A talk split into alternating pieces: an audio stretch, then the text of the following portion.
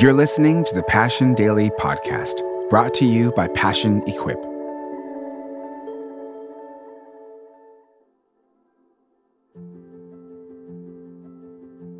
Hi, my name is Heath, and today is February 16th. Today, we're reading out of the book of Leviticus. As we open the scriptures, take this time to pause, be still, and focus on His word and His presence. Keep all my decrees and laws and follow them, so that the land where I am bringing you to live may not vomit you out. You must not live according to the customs of the nations I am going to drive out before you. Because they did all these things, I abhorred them. But I said to you, You will possess their land. I will give it to you as an inheritance, a land flowing with milk and honey. I am the Lord your God, who has set you apart from the nations. Leviticus chapter 20, verses 22 to 24. When parents respond to misbehavior with appropriate and measured discipline, the child is likely to think their parents are cruel and lacking grace. For many readers, God's plan of discipline for sinners, spelled out in Leviticus chapter 20, seems cruel, harsh, even extreme. In most cases, all parties in the sinful activity were to be put to death by the community. The promised punishments were actually generous warnings, shedding light on God's desire that his people live and not die. His explicit commands help the people know what conduct to avoid. The Lord, who is always just, repeatedly noted that offenders who disregarded his warnings would die, but their blood would be on their own heads.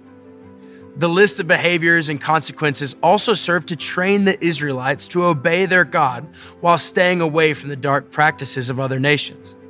God wanted them anchored to his concept of holiness before they entered the new land he was about to give them. In the New Testament, Jesus gave the community new instructions for responding to friends and family members in sin. He taught that the offender should be pursued with the goal of repentance. Jesus even outlined different scenarios and responses. Paul the Apostle instructed that churches should remove sinners claiming to be Christians if they refuse to repent from wickedness. There is evidence that death as a consequence of defiance occurred beyond the Old Testament context.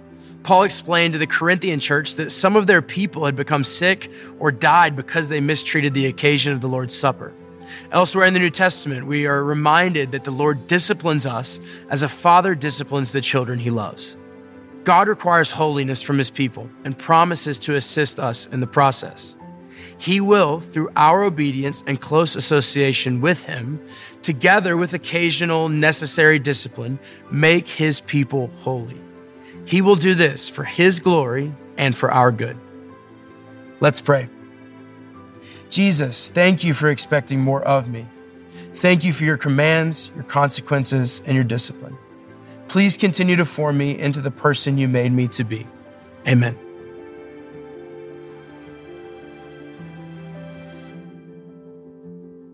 Thanks for listening to the Passion Daily Podcast, brought to you by Passion Equip. Passion Equip makes it easy for you to watch the most powerful messages of passion relive moments of worship, and find articles and tracks that are specifically designed for the season of life you're in and the questions you have. To access thousands and thousands of resources, all designed to encourage you towards knowing God above all else, visit passionequip.com today.